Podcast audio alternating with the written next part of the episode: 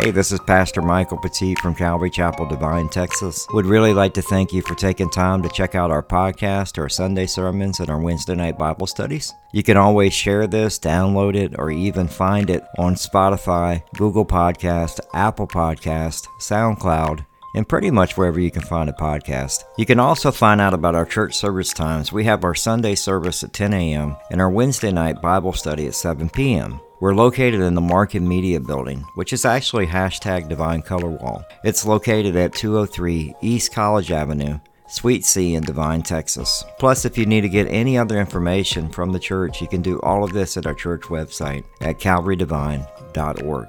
That's calvarydevine.org. Here's Pastor Michael Petit. Good morning. Good morning. Um, welcome to Calvary Chapel Devine in Devine, Texas, and I'm Pastor Michael Petit. We want to thank y'all for tuning in online and also for being here in person. Uh, you're hopefully, I, I'm sure I'll probably get comments about the the glass now or the TV. and all, but we moved things around a little bit because next week we're actually going to have worship on the TV and worship online, and everything will be finally moving in the direction it's supposed to be moving. Um, and so at 10 o'clock, we will start worship and start our broadcast, and everything will, will be. Uh, will be ready. And so we actually, you know, praise God, we were able to actually get a, a computer, a little MacBook for the um, uh, for the church, and, and one of our other churches donated a ProPresenter for us, and and so we were just really blessed by that. And so um, uh, we're going to be in the book of Mark today. In the book of Mark, we'll be in chapter 1, uh, verses 1 through 8. And uh, I'm not sure if we'll get through all of it. I actually entitled it A Messenger Prepares the Way for the Promised King. And I, I put part 1 because I think we're going to break it up in two parts because uh, I want to make sure uh, that we get everything that we need to get out of it. So uh, Wednesday night Bible study at seven o'clock. Uh, it's uh, we're still in the book of Nehemiah. We're halfway through chapter three. I think we stopped at verse fifteen or sixteen uh, last week. So hopefully uh, at seven o'clock on Wednesday you can make it out. And and also just uh, you know we would love to hear from you if you need prayer or you need anything uh, from myself, you can get a hold of us online at calvarydevine.org, at calvarydevine.org, and you can also do your tithe and your giving through there as well. Uh, and and we leave that up to you. That's between you and the Lord. And so, uh, let's go ahead and let's uh, get into the book of Mark, chapter one, and we'll go ahead and get started, uh, and then we'll pray. Uh, we see it that in, in verse one. It says, "The beginning of the gospel of Jesus Christ." The Son of God, as it was written in Isaiah the prophet Behold, I send my messenger before your face, who will prepare your way. The voice of, uh, of the one crying in the wilderness, Prepare the way of the Lord, makes his path straight. John appeared baptizing in the wilderness and proclaiming a baptism of repentance for the forgiveness of sins. And all the country of Judea and all Jerusalem were going out to him and were being baptized by him in the river Jordan, confessing their sins. Now John was clothed with camel's hair and wore a leather belt around his his waist and ate locusts and wild honey, and he preached, saying, "After me comes he is uh, he uh, comes he who is mightier than I, uh, the strap of of whose sandal I'm, I'm not worthy to stoop down and untie." I have baptized you with water, but he will baptize you with the Holy Spirit. Let's pray. Uh, Father God, we do thank you, Lord, for today. We do pray uh, for this message as we uh, start this book, uh, the book of Mark. We pray, uh, Father God, just for uh, this town, for Devine. one of the things that I see a lot of is is just a lot of people not in church. you know, we see a lot of people out and about and uh, we pray that they would return, uh, return back to church, return back to you, a, a, relationship with you. If they don't know you, Lord, we pray that they would come to know you. We pray for peace in this town and unity. Uh, we also just pray, uh, Father God, for our leaders, uh, for the mayor and the city council and the Chamber of Commerce, and, and we just pray for our nation. Uh, right now, Lord, we see uh, just so many different things that are going on as we talk about the false teachings and the false prophets and just things that are out there uh, today, Lord. I pray that we would um, be able to, to glean uh, from your word, uh, look for application, and that we would stand firm in the faith. We pray for the marriages and also for the families. We just ask, Lord, that you just continue to bless us again, Lord, uh, allow the Holy Spirit to speak to us uh, through you and, and through your word. And we just ask that in Jesus' name. Amen. All right. So, we are in the book of Mark, chapter 1. And I entitled this A Messenger Prepares the Way for the Promised King, and it's part 1. We're going to look at it in, in, uh, in three parts. We're going to look at it in uh, verses 1 through 3, the prophecy, and, the, and we'll kind of go over an intro of the book of Mark. And then verses uh, 4 through 6, which is proclaim the message of repentance. And then the last part in verses 7 and 8, the promise of the coming Messiah. Uh, one of the things that we really need to do is just kind of get an idea about the book of Mark. Uh, who wrote the book?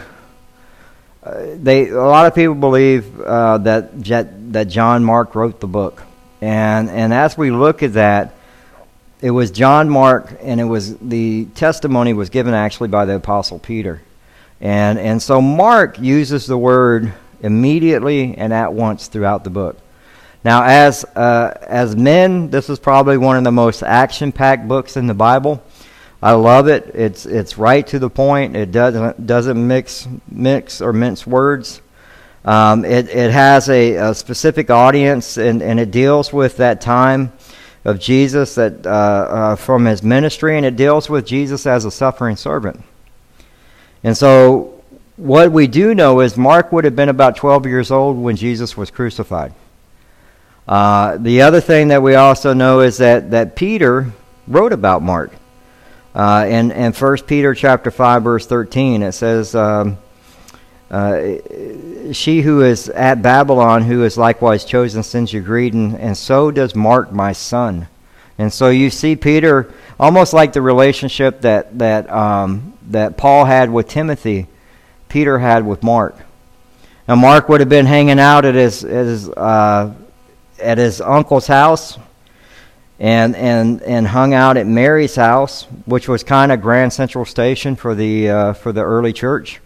That's where everything kind of happened at Mary's house. And and whose whose brother is Mary? That's Barnabas. And so we see Barnabas uh, and them hanging out. Uh, so so you can imagine this kid at 12 years old around the apostles, around the early church.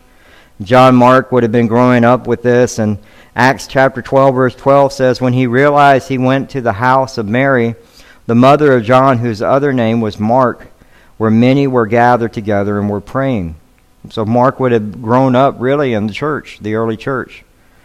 We also know that, that John Mark actually went on a missionary trip with, with Paul and Barnabas. In Acts chapter 12, verses 25, it says, And Barnabas and Saul returned from Jerusalem when they had completed their service, bringing with them John, who was, uh, whose other name was Mark. And then we also know that he assisted them. Now, see, we, we always know about the split that happens with John Mark, right? With Paul and, and uh, Barnabas, but we don't know the other part of it, which is in Acts 13.5. It says, when they arrived at Salamis, the, they, they proclaimed the word of God in the synagogues of the Jews and they had John to assist them, John Mark. So he was actually helping. And and so he was part of the missionary work that was happening. But they got to an area in Pamphylia where things were rough. It would have been like going to the worst part of the country, maybe Chicago, and trying to be a missionary there, and, and John Mark flaked out and went home. And so in Acts 13 13, we see now Paul is and his companions set sail from uh, Paphos and, and came to Perga in Pamphylia. And John left him and returned to Jerusalem. So he was like, I can't do this. I'm going home. You know, and, and, and that's one thing that we need to remember. I was telling somebody this week, now this could have just been immaturity. He was a young kid. You know, he probably would have been 18, 19, 20 around this time. He's a kid. And so it could be just maturity. He flaked out. It happens. I always tell people when we do missions trips or we do men's retreats or women's retreats or our conferences, people are going to flake out and not go. That happens. It's that battle between the flesh and the spirit, or something happens where they can't get out of work. All of that happens. And so it's very important that we understand that when we look at John Mark, one of the things that we need to remember with John Mark is, is that, that God wasn't done with him. And see, a lot of times what we think is that when we look at the, the, the we look at John Mark, one of the things that we think of is that we we think that well he's he's immature, he's done, right? And, and, and God's not done with him. We see in, in Acts 15:36, he tries to go again to the next missionary trip. And Acts 15, verse 36, and it says, And after some days Paul said to Barnabas, Let us return and visit our brothers in, in every city where we proclaim the word of the Lord and see how they are. And now Barnabas wanted to take with him John called Mark, but Paul thought it was best not to take with him the one who had withdrawn from them in Pamphylia and had not gone with uh, them to work. And there arose a sharp disagreement, so that they separated each other, and Barnabas took Mark with him and sailed away to Cyprus. So what happens is now uh, Barnabas is wanting to take John Mark, and, and, and there's this, this strong disagreement between Paul and Barnabas at this point, and they go separate ways. Now, Barnabas continues to minister to John Mark. This is very important because a lot of times people throw people away and say, well, they're done. They're done with ministry, right? But we see that Barnabas continued to minister to John Mark, and we know that he ended up becoming a huge help with Peter. And so John begins to mature, and he became just, he was there with not only Peter, but he was also there with Paul when Paul was in jail in Rome. And so not only a son for Peter, but look what it says, and, and, and so their relationship had changed with Paul. In 2 Timothy 4.11 it says, Luke alone is with me, get Mark and bring him with you, for he is very useful to me for ministry. So you see, Paul and, and Mark had, had worked out their differences. And then this is the beauty of it. Mark penned the book of Mark in AD 63, actually considered the first book of the, of the New Testament. And, and it's written to a Roman audience, right? It's written to a Roman audience. It's written to uh, uh, an audience that that what I love about Rome is that you have to get straight to the point with them. They didn't have time for they didn't want to hear a bunch of stuff. They just wanted you to get to the point. And, and it reminds, reminds me a lot of New Yorkers. That's how New Yorkers are. They're just like, get to the story. What are you trying to say? You know, they're very impatient. And so, Mark, when he wrote the book of Mark, that's why when you read the book of Mark, so as we go through this book, the Jewish customs are actually explained in detail. Why? The Romans wouldn't have cared to know about this stuff. Like before Christ, they wouldn't have cared. But because they know the Lord now, they need to learn what these Jewish customs were, and so they can understand them. So he goes into great detail about those. And so we know that, that, that Mark is one of the synoptic gospels, the other two being Luke and, and Matthew. John is kind of unique on its own because it's it's considered the most theological of the Gospels uh, accounts of Christ. But one of the things that we can get from all four Gospels, and we'll be pulling from each of the Gospels, uh, we'll be pulling from each of the Gospels as we go through the book of Mark, is they're like different camera angles. That's the easiest way to explain the synoptic gospel. It's a fancy word, right? But just look at it as they're different eyewitness accounts, they're different camera angles. And and we get we get different parts of, of, of what's happening uh, uh, from the life of Christ in each one. And so Matthew writes to a, a Jewish audience, and he, he deals with the tribe of Judah, the king lion. And, and Matthew's gospel is, is, is actually connecting, it's the one that connects the Old Testament uh, to the Jewish Messiah. Luke's theme is, is the Son of Man, fully God, fully man, and his genealogy. So Matthew and Luke both have genealogies in it, and Matthew or Luke's genealogy goes all the way back to Adam. All the way back to Adam. But one of the things that, that Luke emphasizes is, is fully God, fully man, the humanity, the humanity of Christ. And, and, and one of the things he also deals with more than any of the, of the Gospels is Luke shows the prayer life of Jesus in his Gospel. We look at, at the book of John, and in John's gospel is Jesus always pre existed. In the beginning was the Word, and the Word was God. And, and so what we see is that there was always pre existing. He always was here. He was eternal. He is eternal. And so it, it lays out the, the seven I am statements, which go back to who do you say that I am? Right? Who, who's, who's, who do I say sent me? When Moses asked, he says, I am. And then the book of Mark brings us to Jesus' servanthood, the suffering servant. And his focus is going to be one not so much on a theological background, but one based upon Jesus, the anointed one, and the service. So he's going to be showing a lot of what Jesus did as a suffering servant. And so as we look at this, we start off right off the bat, and, and I love this because in, in Mark chapter 1, verse 1, it says, The beginning of the gospel of Jesus Christ, the Son of God. The gospel of Jesus Christ. So, so Christianity just is not just some doctrinal beliefs or teachings, it's actually the person of Christ. See, Buddha, Mormons, Islam, those are just teachings. I can remove Joseph Smith or Buddha or Muhammad out of those teachings, and guess what? They're still teachings. But if I try to remove Christ out of the gospel, I can't do that. You can't take Christ out of Christianity. You don't have anything to build. It's built upon the person of Jesus Christ.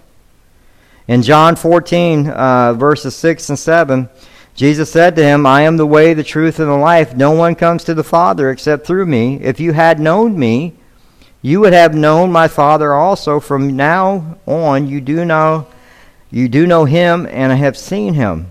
He says, I am the way, and without Christ we have no faith. The heart of the gospel, Jesus Christ is the true Son of God. And unfortunately, what we see is as we talk about those other teachings, people are being pulled away from the Lord. Uh, the relationships, uh, I just read about somebody from Desiring God just walked away from the faith, uh, PhD in theology. And, and so, you know, we don't, we don't want to see that, but we know in Matthew 17, verse 13 and 14, it says, Enter by the narrow gate, for the gate is wide, and the way is easy that leads to destruction, and those who enter by it are many. For the gate is narrow, and the way is hard that leads to life, and those who find it are few. And we're seeing that happening today. There's a great, great uh, uh, pulling away of, of people from the church. See, religion is man's attempt to make himself acceptable to a holy God. But the narrow gate leads to life, and he makes us acceptable. Few find the road because they're not willing to accept God's way uh, to obtain eternal life. And there's only one way. And so when we read the beginning of the gospel of Jesus Christ, the Son of God, the gospel, the good news of Jesus Christ, in John 5, verse 18, it says, This is why the Jews were seeking all the more to kill him, because not only was he, call, uh, was he breaking the Sabbath, but he was even calling God his own Father, making himself equal with God. So that's why Mark starts off as saying, Jesus, the Son of God. Because this was something Jesus said all the time. Throughout, his, throughout the Gospels, you see it all the time. And unfortunately, the Jewish, when, when the Jews believe, even till today, uh, they believe that the Messiah that's going to come is going to be like Moses and rebuild the temple and then come into the, come into the temple. And actually, the Jews are being fooled because that's actually the Antichrist. See, this is why it's important to understand Scripture and know who Jesus is. They're going to miss the boat just like the Jewish, the Jewish leaders did then. Deuteronomy 18, verse 15 says, The Lord your God will raise up uh, for you a prophet like me from among you, from your brothers, and it is him you shall listen. Matthew 17, 5 says, He was still speaking when he, behold, a bright cloud overshadowed them, and a voice from the cloud said, This is my beloved Son, with whom I am well pleased. Listen to him. And he came in the Father's name. He is the Son of God, and that's what Mark is declaring here. And, and, and so Peter, Peter even declares that Moses' words were fulfilled by Jesus. So I don't understand, like, if, if, if the Jewish the Jews now today would read Acts chapter 3, verse 22, they would know that the Messiah was Jesus. Because Peter said it. He says, Moses the Lord will raise up for you a prophet like me from your, uh, from your brothers. You shall listen to him, and whatever he tells you, and it shall be that every soul who does not listen to the prophet shall be destroyed from the people. And Peter is talking about the perfect mediator. He's talking about Jesus Christ at that moment, tying in the other scripture.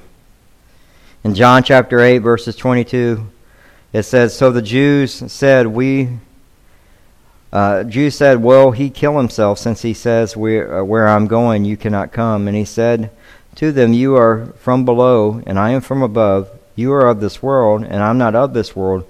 I told you that you would die in your sins, for unless you believe that I am He, you will die in your sins. And and and and that that He is in italics is just an important thing to remember because he's saying for you if you believe that I am, right? That I am. That's the same thing that Moses said in Exodus 3:14. God said, "Moses, I am who I am." And he said, "Say to the people of Israel, I am has sent me to you." That's why we spend those seven statements in the book of John on the I am statements. They're tying into God. Same thing with this scripture in John. It says, For unless you believe that I am Messiah, that Jesus is, is the one that can forgive your sins. There's no other way. The Son of God. And see, a lot of people sadly, a lot of people believe a lot about Jesus Christ, but they're not going to make it to heaven. Think about that just for a second. How many people do you actually know that know stuff about Jesus but won't make it to heaven?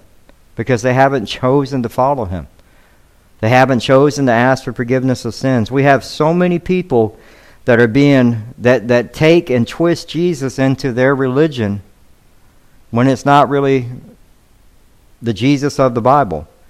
It's one that they've made up. And so we have a lot of false teachers out there. The Muslims believe that Jesus was one of the many thousand prophets, that he was just a good teacher. They don't believe he was crucified. The Mormons believe that Jesus was Lucifer, uh, Jesus and Lucifer are brothers, that Jesus was just a created being, that he's one of three gods. That's wrong, right? Jehovah Witnesses believe that that he was something that God created, that, that, a, that he was resurrected. And we'll talk about this next week as we talk about um, the wonderful uh, belief of, of, of um, I'm trying to think of it as Hindu. Somebody give it to me. Reincarnation. We're going to talk about that next week. Because people believe that. And here, you know, JWs teach that basically, Michael's resurrected is actually teaching that he's he's reincarnated into Jesus, which is those are all false teachings. But there's a false teaching that's happening now that's that's happening in progressive Christianity. Throughout Austin, there are signs that are going up, and throughout the country, there are signs that are going up saying that we believe in this house, Black Lives Matter, Women's rights are human's rights. No human is illegal. Love is love. And science is real. And those are being put up in people's yards right now. And if you don't put one up in your yard, you're racist. Now, what we can also read in Matthew 17, uh, 7, verses 15 through 20, it says, Beware of false prophets who come to you in sheep's clothing, but inwardly are ravenous wolves. Right now, we have a lot of people in the church that are ravenous wolves, that, that believe in this mess. Look, any one of those statements without, without the, the stuff that goes behind it, you know, uh, honestly, women's rights are human rights, but they're, they're talking about the abortion. That's actually something that, that, that Hillary Clinton, that was one of her, her campaign slogans. Black Lives Matter, that lady just bought a $1.4 million home in California in a white neighborhood. None of the money went to Chicago, Minneapolis, Wisconsin. None of the money went to the families. And we're telling people in this house, I believe this. It's a form of religion. Love is love. That's the LGBTQ. That's actually a campaign that they came out with. You know, you want to talk about love is love, and, and, and honestly, they don't want to honestly deal with the scriptures because the scriptures tell you that anything outside of marriage that is relations outside of marriage is a sin. it, it is. I'd be I'd be misleading you if I didn't tell you that. The last one being science is real. It's only real when you want to believe it. Because I can prove that you're either male or female at the moment of conception. It can be proven. The science there is there to back it up, but you don't want to go with that because you want to say there are some males that are females. All of this stuff is being preached upon and, and infiltrating in the church. And the church better wake up because this is what progressive, progressive Christianity is. You have people that actually voted to back this stuff up, and they were calling themselves Christians. It's, it's wrong. And when I read Matthew 7, verse 15, beware of false prophets who come to you in sheep's, clothes, uh, sheep's clothing, but inwardly are ravenous wolves. It's like we have to be very careful about what we support and what we stand by. What we need to be standing with is God's Word. We don't need to get involved in all that stuff. I don't need to put a sign in my house to tell you that I believe in God. You know, I, I, that's where my beliefs are. In this house, we follow the Lord. That's what we do. And so we have to be very careful. In Matthew 24 11, it says, And many false prophets will arise and lead many astray. Is that happening today? Yes. Big time. Big time. See, a lot of people will believe in Jesus Christ, but they're on that wide road. Will they make it to heaven? I don't know. They're on that wide road. We need to be aware of the facts. And so, sheep's clothing, what that means is to be aware of is these individuals will actually dress themselves like sheep. And they'll actually act like they're narrow gate people. They can talk the language.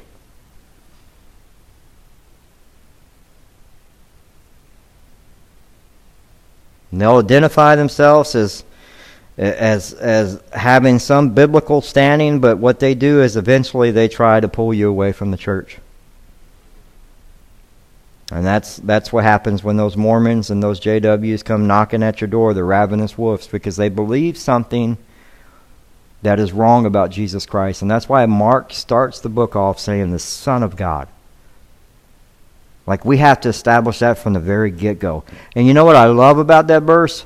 In John 1 1, he hits all of that in one verse, and it took John 18 verses to explain that.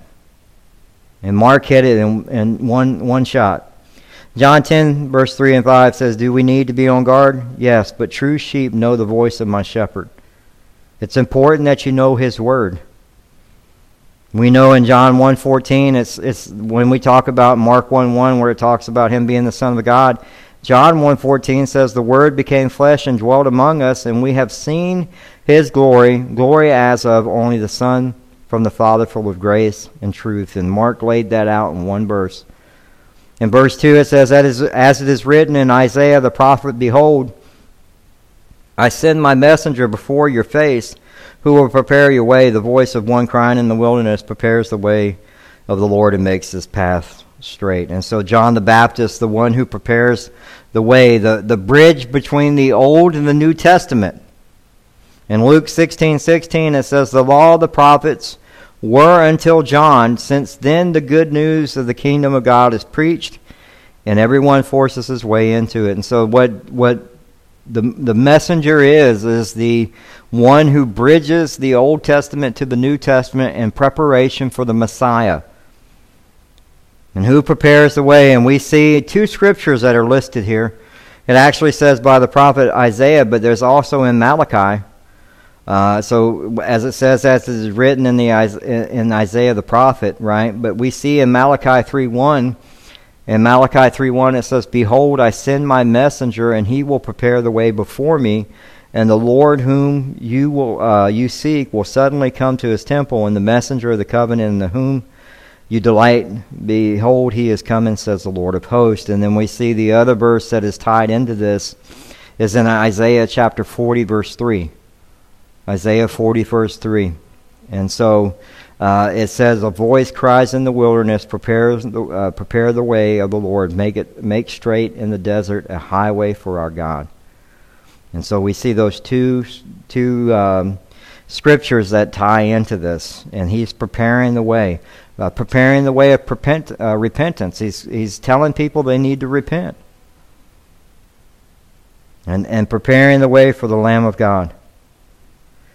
And so the, the you know, at this time there would have been considered 400 years of silence, but there was nothing silent about it. If you ever study prophecy, you can just look at the book of Daniel, you'll see the, the rise and fall of many empires that, that Daniel said was going to happen. You know, it's and it, and it happened exactly the way God said it would. And to the point where they have the Romans where they're at so that way Jesus could come and the Pax Romana.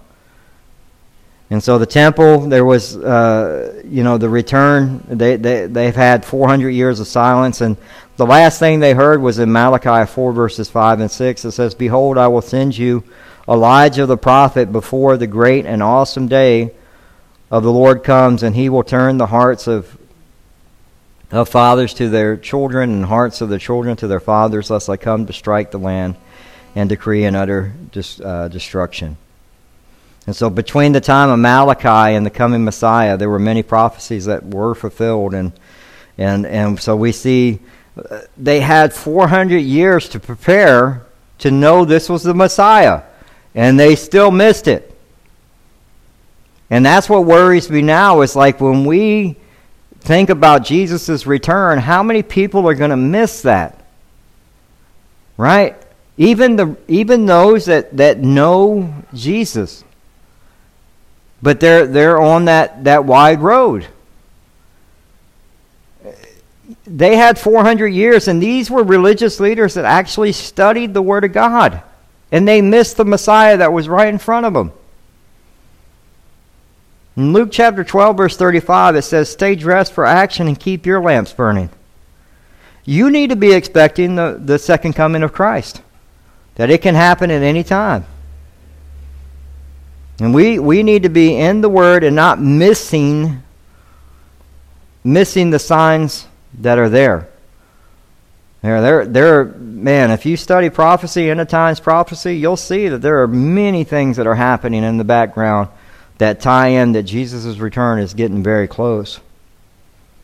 Jesus, this is one thing you need to remember. Jesus is not a story about a man going about to prove he's God, but he's God coming to rescue his people in person. Okay? And that's the same thing for us to remember. We don't have to go around proving he's God. We have prophecy that's already done that. We can we can just go to the prophecy.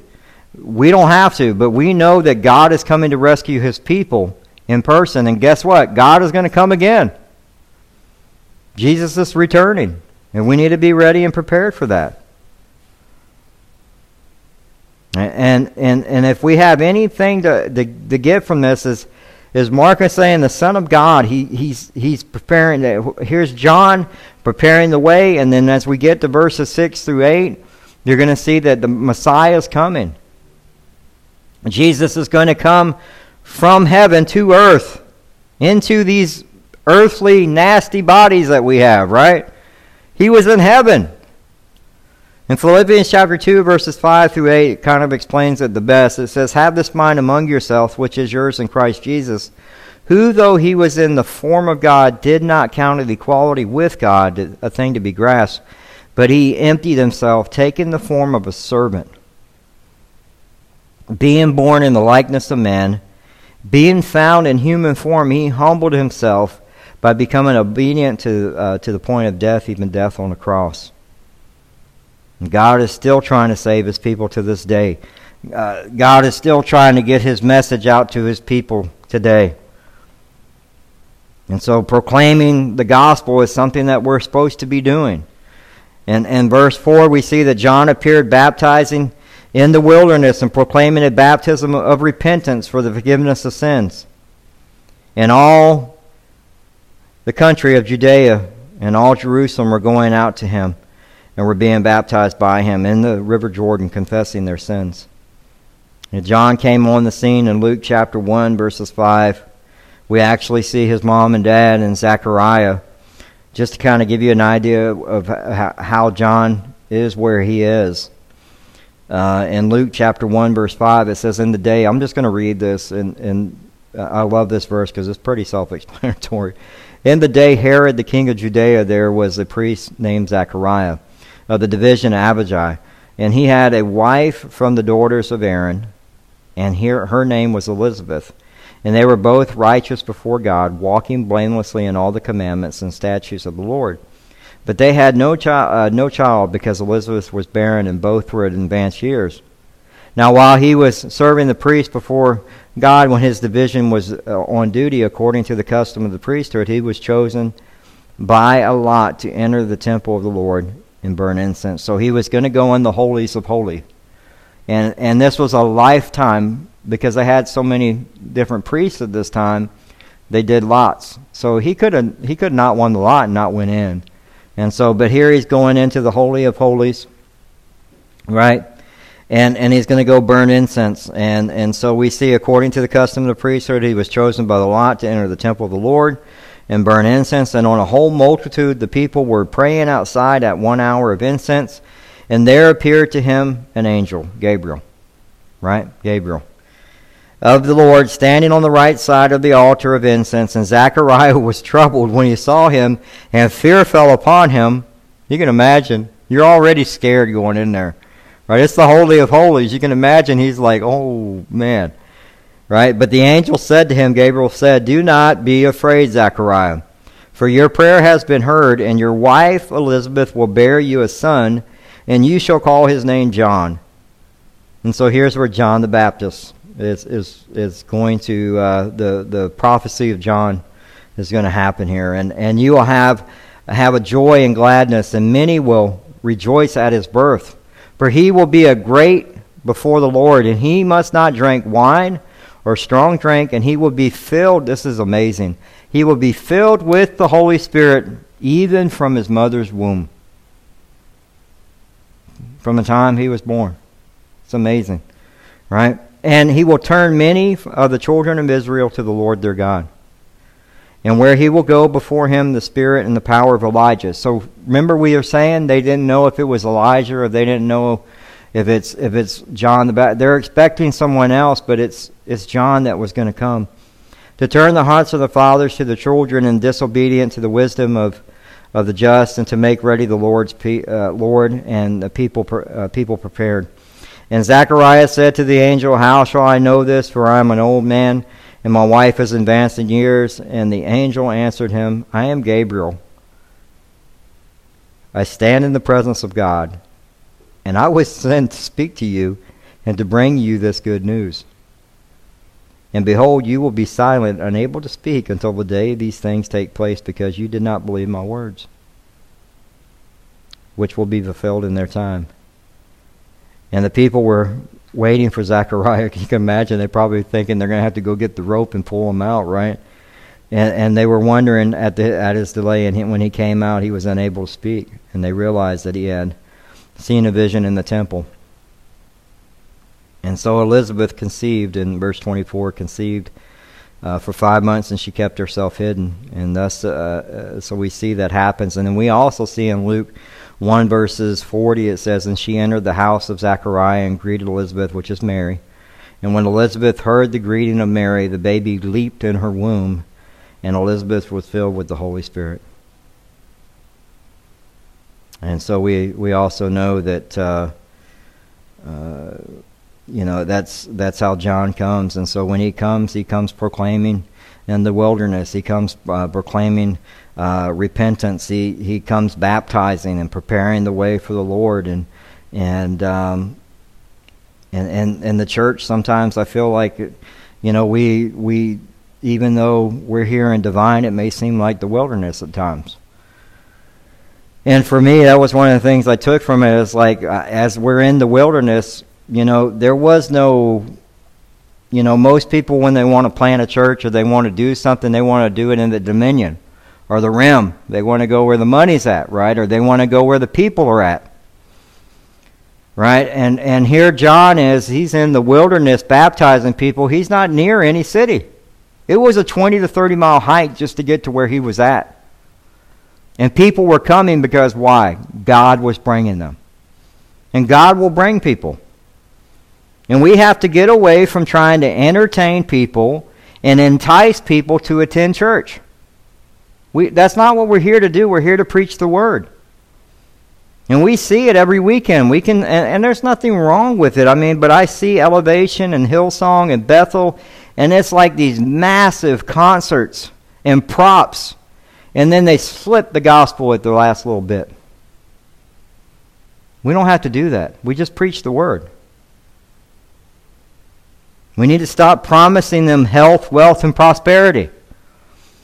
We need to stop telling them how woke your church is or how woke your pastor is. You need to stop hiding the truth from them. Stop trying to trick them into saying some prayer and telling them, oh, well, your family is going to have eternal life. You're going to have eternal life and you'll be with your family. No, you'll be with Jesus. But you have to repent first. That's what he's getting at.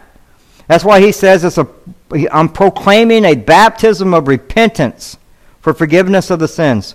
For forgiveness of sins. So he's saying, repent, repent, repent. And that's the same thing that Peter said at Pentecost. In Acts chapter 2, verses 37 and 38, it says, Now, when they heard this, they were cut to the heart, and they said to Peter and the rest of the apostles, Brothers, what shall we do? And Peter said, Repent and be baptized, every one of you, in the name of Jesus Christ, for the forgiveness of your sins, and you will receive the gift of the Holy Spirit.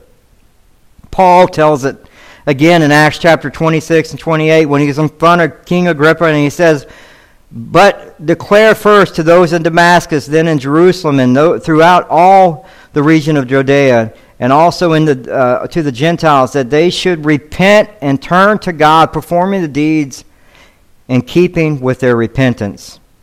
And we're going to read in a few weeks, and Jesus, the moment he starts his, his, uh, his ministry, the first thing he says in Mark chapter 1, verses 14 through 15, now after John was arrested, Jesus came into Galilee proclaiming the gospel of God, saying, The time is fulfilled, the kingdom of God is at, is at hand.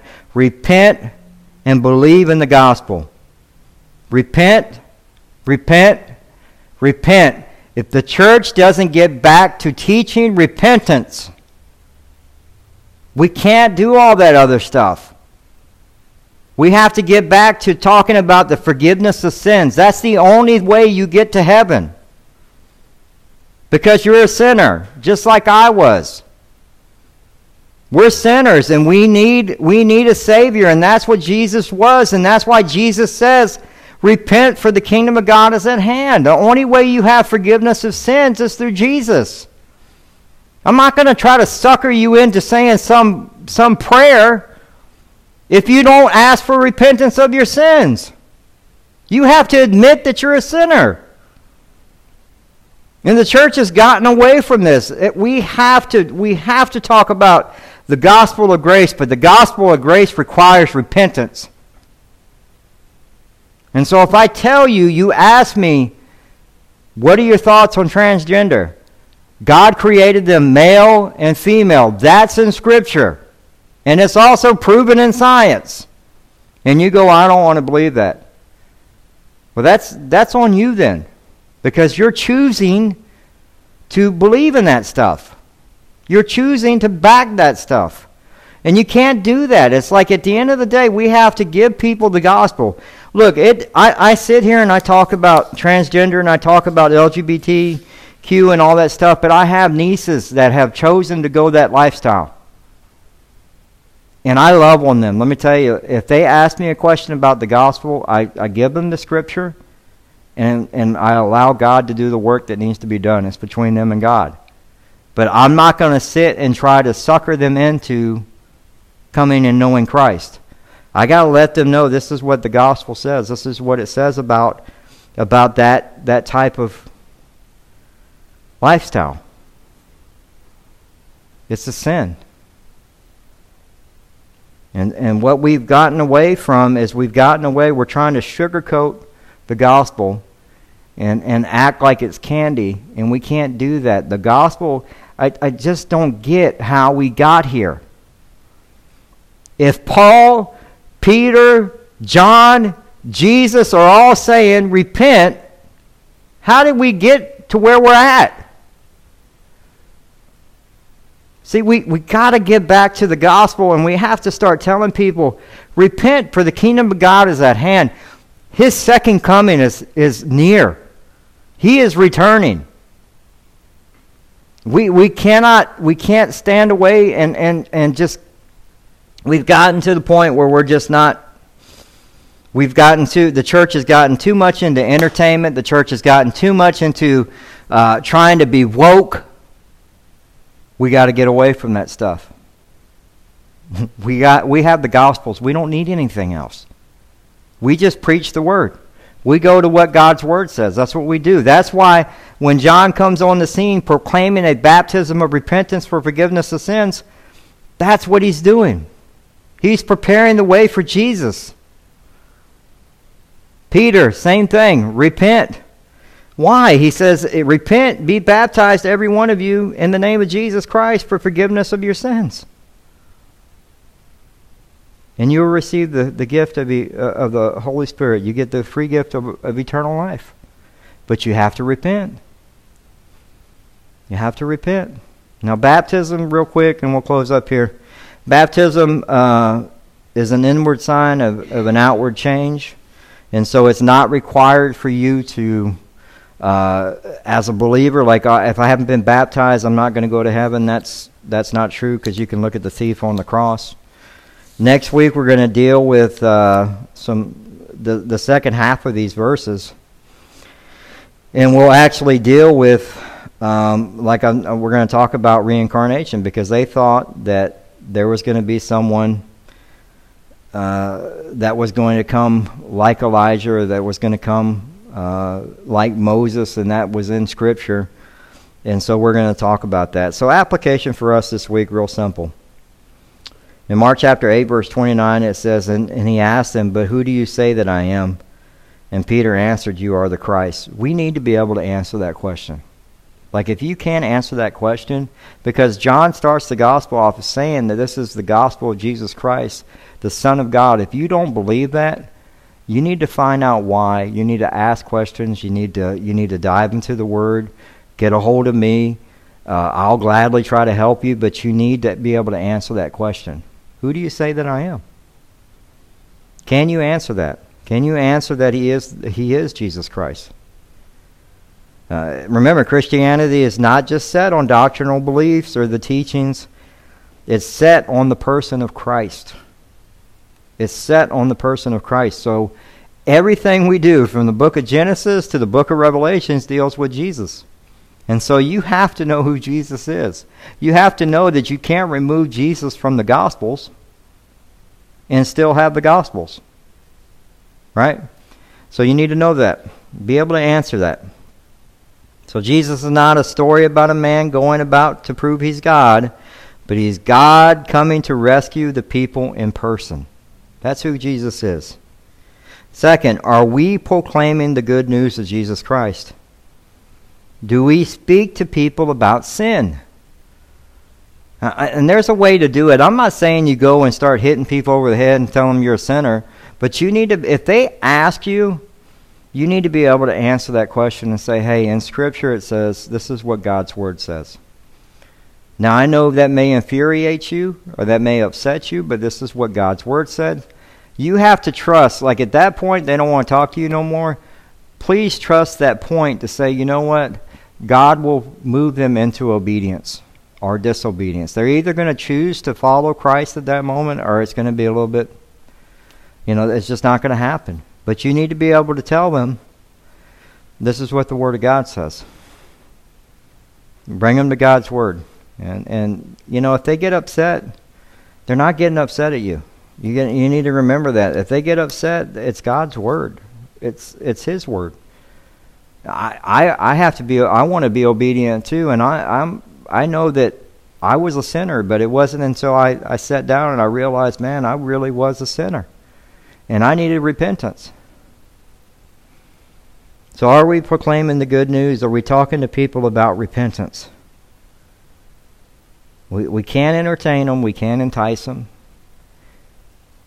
Stop trying to be woke. Now, you need to put that to sleep. You need to be in the gospel of Jesus Christ. And that's where we're going to end it because if I I'll keep going if I keep going because I that's driving me crazy. I see so many people in the church trying to be woke or trying to be but you need to be sticking with teaching the Word of God. Just stick with that. And, and forgiveness of sins. Uh, that's the most important thing that we can teach is God's Word. And let God's Word do what God's Word needs to do in that person. And, and but don't be afraid to tell them, hey, this is you know I love you, but this is what the word says. And and it's your choice whether you're going to follow that or not.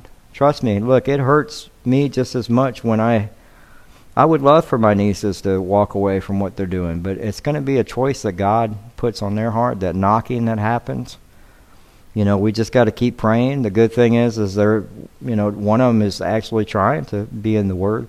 Eventually, God's going to convict them, you know, if they're they're reading it. And so we just got to continue to keep praying that that God moves in their hearts. And I know that many of us have people in our lives that we have that uh, that we know are in sinful behaviors, whether it's addictions of alcohol or drugs or whatever. But God can God can definitely that's why that's why I love this is like just repent. Just repent. Don't hang on to that sin any longer. Let it go. Give it over to God. And know who Jesus is. If you're following, maybe you're watching this and you're following Jehovah Witness or you're following Mormons, or you're following the, the Islam, you need to actually ask who Jesus is because when you read the Word of God, you find out who He is. You need to ask why did they eliminate the cross, the crucifixion? Why did they not have the birth of Mary? Why did they why do they believe that He's a created being? You need to be able to answer those questions because they're all false teachings. And next week we're going to talk about reincarnation because we have to because of the Scripture. And so we're going to talk about how what a hoax that is and how that's being taught. And so uh, let's pray, and we'll go ahead and close up there. Uh, Father God, we do thank you, Lord, for today. I do pray and just ask. This is a heavy topics, and I'm I get excited. I'm sorry, Lord, um, but I do pray. Maybe there's somebody here that's listening uh, that needs to repent, and we just give them that time, Lord, that you move in their heart, that they just go to you and just ask for forgiveness. Uh, we know that you love each one of us, that you sent your Son to die on the cross for us so that we could have eternal life and forgiveness of our sins.